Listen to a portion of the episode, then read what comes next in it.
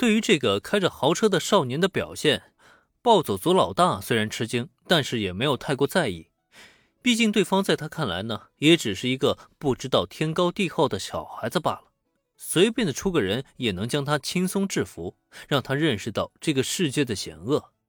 然而，让那个暴走族老大无论如何都没想到的是，虽然在他的命令下的确有一个小弟动手了，但是那个小弟的下场却是被那个少年出乎意料的一拳给击晕了。没错，就是一拳，电光火石的一拳。甚至还有人没能反应过来是怎么回事。自己的同伴就已经倒在那里了。原来这小子有两下啊，难怪敢这么嚣张的挑衅呢。愣是干嘛呢？还不赶紧的解决他！看到这一幕，暴走族老大顿时怒了。他觉得自己受到了挑衅，所以呢，他立即下令让小弟们出动。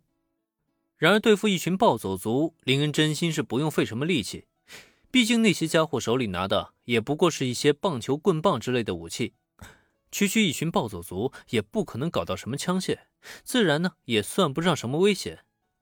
想要解决这些人，那还不是再轻松不过了吗？上去就是三拳两脚，然后就见七八个暴走族直接躺在了地上。没有人能在林恩面前走上第二个回合，所以眼前呈现的这一幕也就来得更为的壮观和骇人了。就这啊？怎么可能？上，都给我上，给我撞死他！眼前发生这一幕，让暴走族老大彻底惊了。平日里，他和其他组织冲突不少，手下的小弟呢，也都算是身经百战。可就算是这样，面对那个少年，竟然也是不敌一回合呀！这就完全超出了他的认知范畴。那个家伙。到底是什么人啊？心中慌乱的暴走族老大忙不迭的下令，让小弟们继续上前。而这一次，他们可就不是愣头愣脑的往前冲那么简单了。就见两个暴走族转动机车的油门，在机车发出嗡嗡的轰鸣的同时，又是各自抬起车头，朝着林恩的方向便猛冲了过去。这可是暴走族们的拿手好戏啊！只是呢。这招稍有不慎就容易闹出人命来，因此在一般情况下也不太会动用。可今天对面那个强的好像超人，轻松就能解决了七八个同伴的少年，实在是让暴走族们没有办法将他当做普通人来看待。甚至那两个开着机车的暴走族都已经下定了决心，今天就算撞死他也都无所谓了。但问题是，就算开着机车，难道他们就能撞到林恩了吗？面对两辆迎面驶来的机车，以林恩的速度，他只要动动脚步，就能轻而易举地闪躲过去。不过，就这样闪躲过去也未免太无聊了，因此呢，他是动也不动，就这样站在原地，直到那两辆机车即将抵达他身前的前一刻，他才突然拍出了两掌。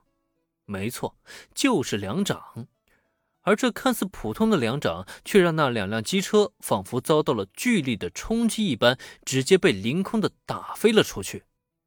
在所有人目瞪口呆的注视下，凌空飞起的机车在半空中打了几个旋转，飞出去了至少有七八米远。至于车上那两个暴走族嘛，他们更是在机车飞起的第一时间便脱离了位置。在空中滚了几圈之后，重重的砸在地上，然后就再也没有发出任何的声息了。如此诡异的一幕，让周围的暴走族们压根就不敢上前查看，所有人的目光都集中在造成这一幕的林恩的身上，同时他们眼中蕴藏的是浓浓的惊恐与畏惧。怪怪物！随着一个人的惊呼，几乎所有人的身体都下意识的打了个寒战。能够凌空将两辆机车给拍飞的，除了怪物还有什么呀？而且看对方气定神闲的模样，估计拍飞这两辆机车也不是他的极限。下意识看看倒地不起的同伴们，暴走族的心中不约而同产生了同样的一个想法：这是一个怪物，跟怪物作对。那就是自寻死路啊。随着第一个暴走族的呼喊，并驾车逃窜，现场就仿佛产生了连锁反应一样，绝大多数的暴走族们都纷纷调转车头，忙不迭地逃离这个可怕的地方。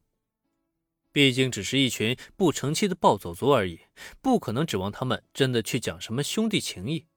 大难临头各自飞，这不是一件很正常的事情吗？